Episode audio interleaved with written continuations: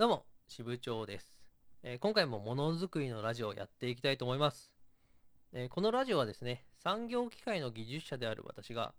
ものづくりに関するトピックを主観を交えながら、ざっくばらんに紹介していくというものです。まあそんなにね、小難しい技術の話はしないんで、まあ、気軽にね、あのー何かながらで作業しながら聞き流していただくと、まあ、そういう形で活用していただければ幸いです。で第3回目の今回のテーマは、ジムトフ2022を振り返るということで、先週行われたジムトフというイベントの振り返りをしていきたいと思います。ジムトフに関してはね、第3回でも紹介、あ、違う、第3回じゃない、第2回ですね。前回のラジオでも紹介してるんですけど、まあ、ざっくりね、概要を復習していきましょう。まず、ジムトフというのは、ジャパンインターナショナルマシンツールフェアの略です。これ日本語で言うと、日本工作機械見本市となります。工作機械という産業機械を中心とした、まあ、技術の展示ですね。それをね、東京ビッグサイトを貸し切ってね、大々的にやるというものです。もともとこれは2年に1回行われるあのイベントでして、まあ、前回2020もあったんですけど、これがですね、コロナで完全にオンライン開催になってしまったんですね。なんで、こうやってリアルの展示会でこう貸し切って、実際の機械を展示してやるというのは、あっというやるジムとはですね、4年ぶりの開催となってます。なので、非常にね、業界の間でも期待感が高まっていたイベントとなってます。あと、多分産業機械とかのイベントの中で、ジムトフというイベントが多分一番大きい、日本で行われる中ではね、一番大きいんじゃないかなと思います。それゆえにね、非常にみんな気合も入ってたし、あの期待感も高まってたんですけど、じゃあ実際会場されてですね、あのどうだったかというと、非常に盛り上がりましたと。いや、期待以上のあの盛り上がりだったと思います。特にね、まあ後で説明するんですけど、まあいつものジムとちょっと様子が違ってですね、まあ、SNS 上で非常に盛り上がりを見せてたかなという印象です。で、まあ、熱が冷めない中ですね、まあ、盛り上がった盛り上がったっていうのはいいんですけど、実際、来場者の数を見てみると、実はここ数年、ここここ十数年の中では一番少ないんですよね。えっ、と、合計、まあ、重複ありって言って、こう、同じ人が何回もカウントされる来場者の数で言うと、14万人、6日間で14万人の方が参加したと。これはですね、あの、ここ数年では一番少ないんですよ。まあ、でも、まあ、コロナ禍で、いろいろなイベントが規制されて、やっとちょっとそれが明けてきた中での14万人ということなんで、まあまあ、それなりに人は集まったイベントだったんじゃないかなと思います。えっ、とですね、11月の8日から13日までですね、9日間開催されました。当然私も参加してきまして、私はですね、初日以外は全部参加しました。えーこんな言ったのはね、あジムとか今まで6回ぐらい参加してるんですけど、こんな長い間行ったのは初めてです。えーまあ、5日間私参加して、5日間の中の2日は有給を取って、まあ、プライベートで参加して、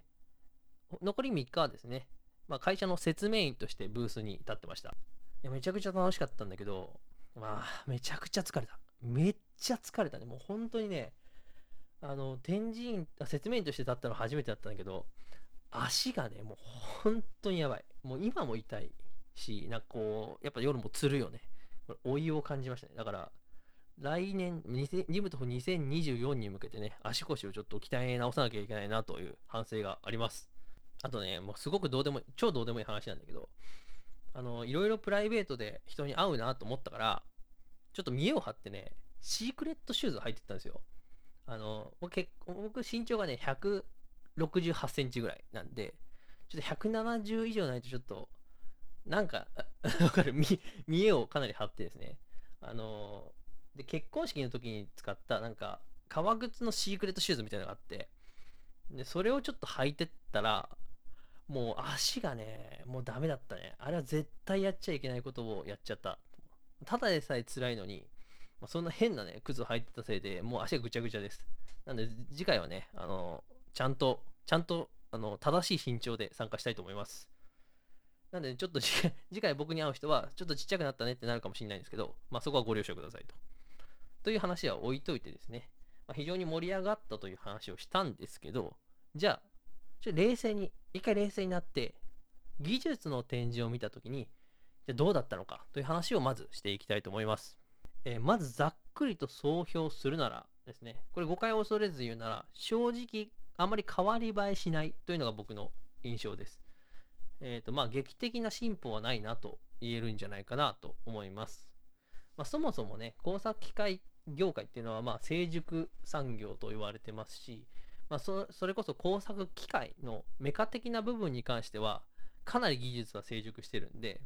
まあ、今回に限らずですね、10年前ぐらいからあまり変わり映えしないね、変わり映えしないねと言われていたんですけど、まあ、例によって今回も、まあ、そんなに変わった機械というか、変わった機構の工作機械っていうのはなかったのかなと思います。で、トレンドの一つである AI やデジタル技術の活用についてもですね、あ、これはクリティカルっていう展示は特になかった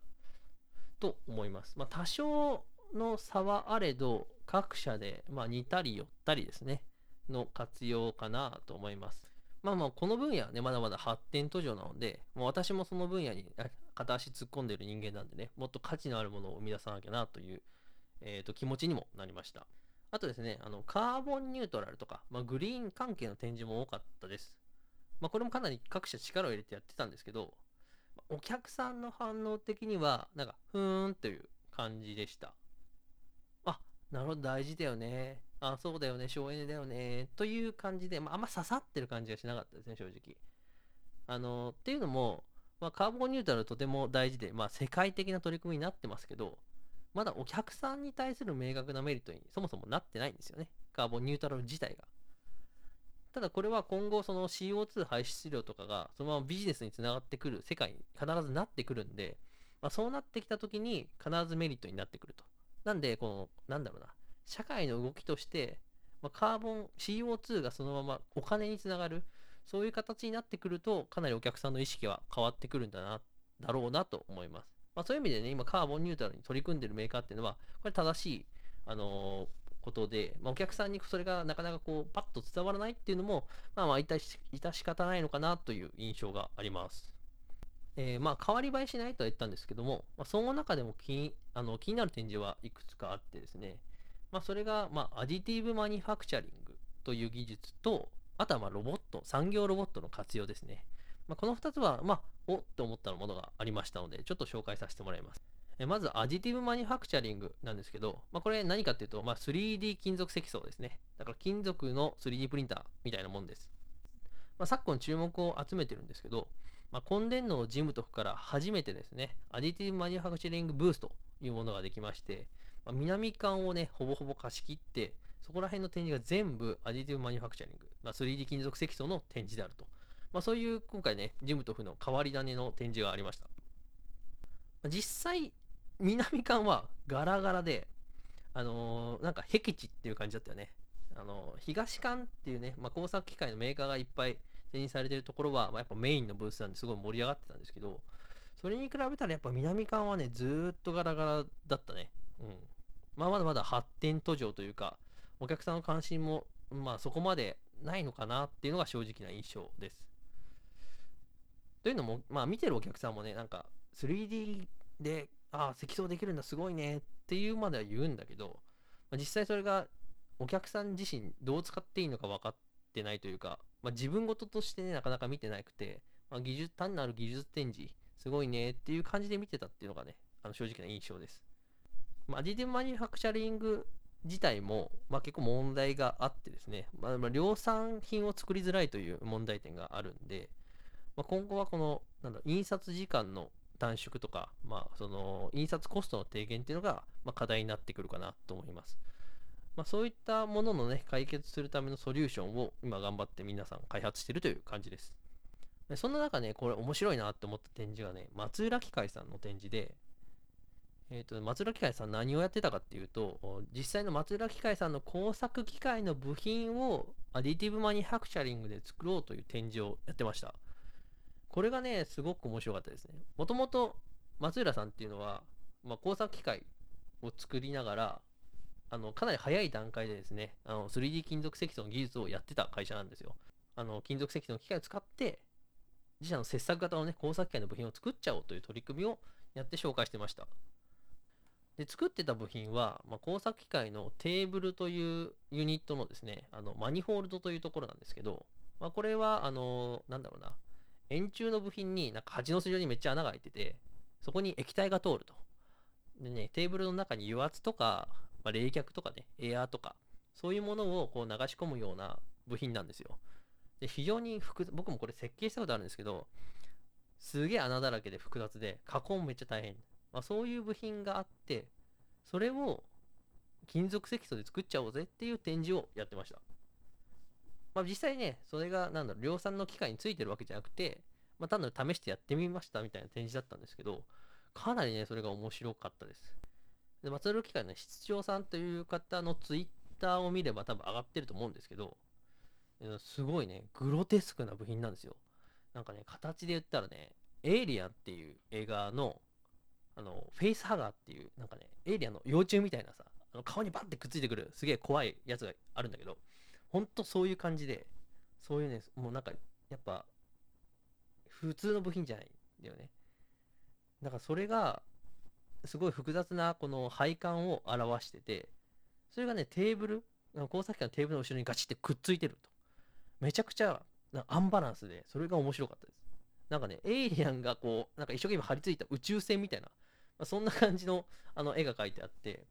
あまあ、そのテーブルにね、下にその部品がくっついてるんだけど、それが本当にそういう風に見えて、すげえ面白いなと思いました。実際ね、これ面白いっていうだけじゃなくて、まあ、ものづくりが変わるのかなと考えさせられるあの展示だ、展示でしたね。実際にこの、まあ、設計、機械設計やってる方はわかると思うんですけど、部品の製作上の制約っていうのがかなり設計において、あのー、重要なウェイトを占めるんですよね。だから作れなければ当然設計できないんで、まあ、作れることを前提とした形から、まあ、必要な機能を盛り付けるっていう、まあ、そういう形で設計って行われてるんですけど、まあ、3D 金属積素を使うと、その制約を飛び越えることができるんですよね。なんで、そうすると部品の形状が全然今までと変わると。そうすると設計が変わるし、製品が変わるよというところですね。なんで、その、まあ、今回その部品っていうのはトポロジー最適化っていうね、あの、コンピューターが自動で形を、最適な形を作ってくれるっていう技術を使って、まあ、そういう形を生み出したと言ってましたけども、あのまあ、そういうような、人間が思いつかないような形とか、本来だったら作れない形をボンって作ることができると。まあ、そういう技術を、まあ、積極的に導入することができる。まあ、それがアジティブが広がった後の世界だと。まあ、そういう形の理解を僕はしました。なんで、まあ、設計者とかね、ものづくりに関わる人っていうのは、もうちょっとこのアジティブに注目し、アジティブマニファクチャリングに注目してですね、それがどう設計できるのかっていうのを、まあ、真剣に考えていかなければいけないなと考えさせられました。で、もう一個面白いなと思ったのが、まあ、産業ロボットを使用した自動化ですね。まあ、特に共同ロボットというですね、まあ、柵のいらない、あのー、安全柵のいらないロボットが、まあ、一種のトレンドなんですけど、まあ、それもワークを供給して、まあ、工作機械に加工させるよみたいな展示があったんですけど、その中で面白いなと思ったのが、動力の供給を行ってたロボットがあったんですよ。どういうことかっていうと、まあ、当然、次加工するワークをあの機械に乗せますねって言ってロボットが乗せに行くじゃないですか。で、その乗せに行った先のジグですね。ジグに対して、あ、じゃあこのジグ動かすのにエアがいるんで、じゃあエアを供給しますねって言って、まあ、産業ロボットがエアーを持ってくるんですね。エアーの動力をこう持ってきて、パシッとこう刺さって、で、ジグが稼働するみたいな。そういう展示があって、まあ、それはかなり面白いなと思いました。本来ね、そうやってジグになんか、エアーとか油圧とか供給するときって、まあ、機械側から引っ張ってこなきゃいけないんですよね。そうすると、やっぱ結構形状も複雑になるし、まあ、機械も標準からオプションに変えなきゃいけなくて、こういろいろユニットの管理とかが大変なんですけど、そういうなんか追加部品とか追加ユニット全部ロボットに持たして、あロボットが持ってきてねっていう設計にしたら、すごくなんかでも、あのー、オプションの展開というか、まあ、機械は全然標準品でよくて、オプションは全部ロボットにやらせようみたいな、まあ、そういう設計もできるのかなと思って、それは新しいなと思いました。まあ、特にモジュラー設計というものが結構あるんですけど、まあ、ユニットで区切ってですね、まあ、組み合わせでいろいろ実現しようよという考え方なんですけど、まあ、ロボそれをロボットありきで考えると、もっとシンプルになって、なんかもっと、なんだろう、管理的にとか設計的に楽ができるのかなって思いました。これもね、なんか考え方を改めると、非常にこう、新しい発想になるんじゃないかなと思って、こうちょロボットの立ち位置というものを、まあ、機械の一部と考えて、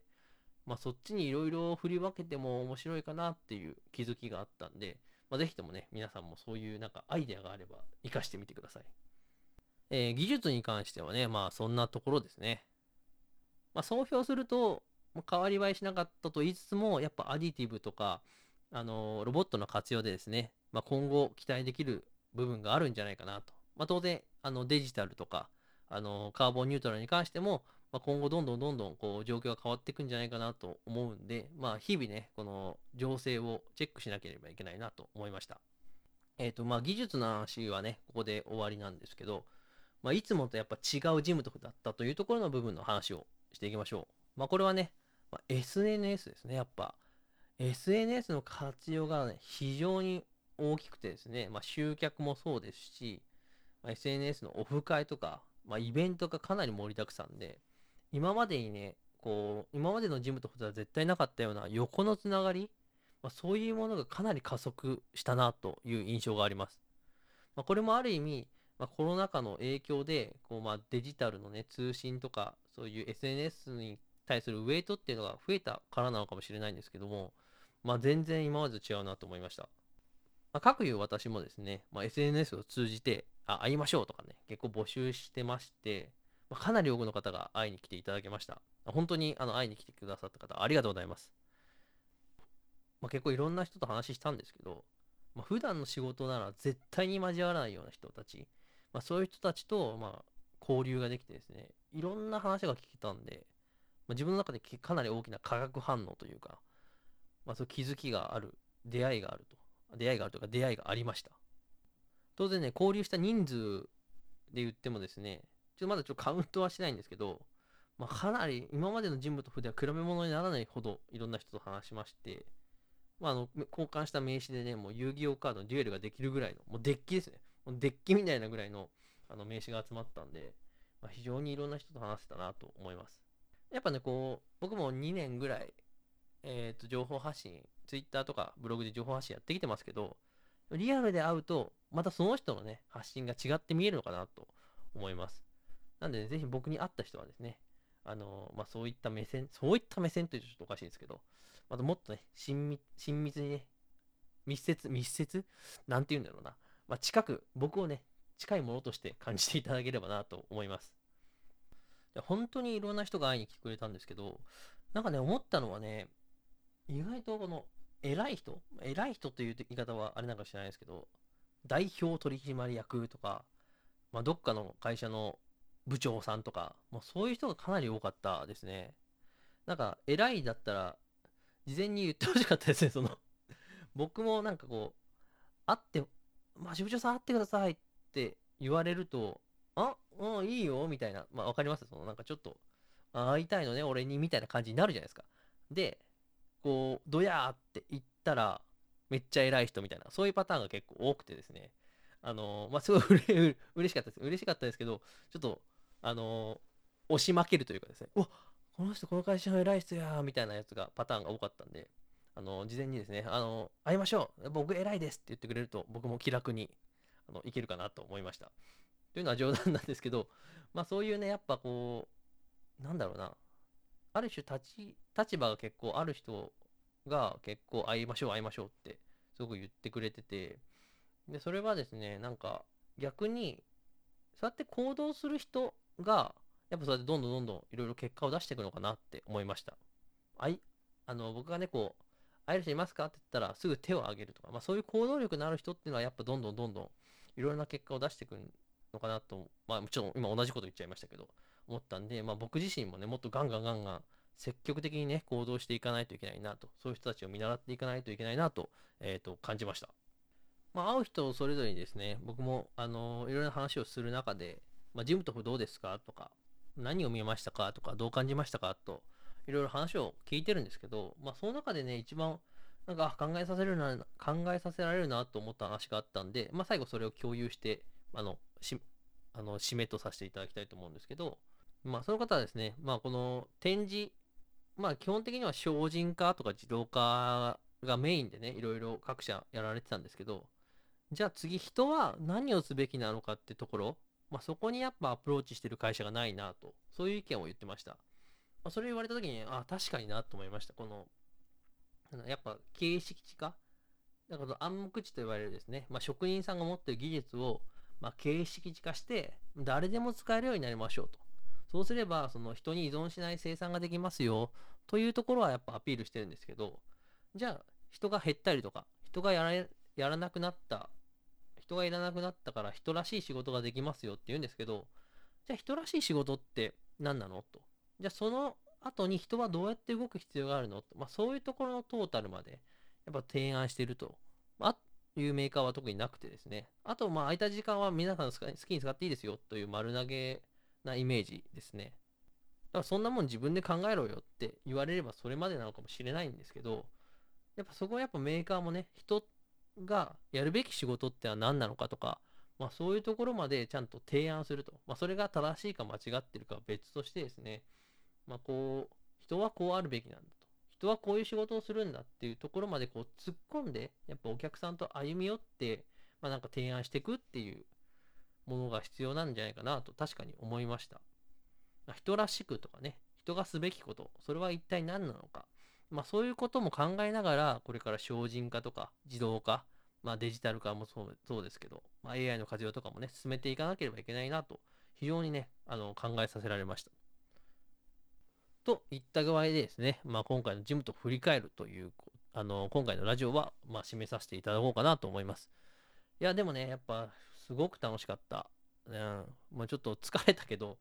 でももう本当に楽しかったんでね、ぜひとも次回のジムともね、なんかいろいろ、まあ、ことはなんか企画をやりたいね。なんかこう、今こう受け身というか、単に呼んできてもらってとか、人がやってるものに参加させてもらってとか、まあそういうものばっかだったんで、まあ主体的にね、なんかこう、もっと影響力を高めてですね、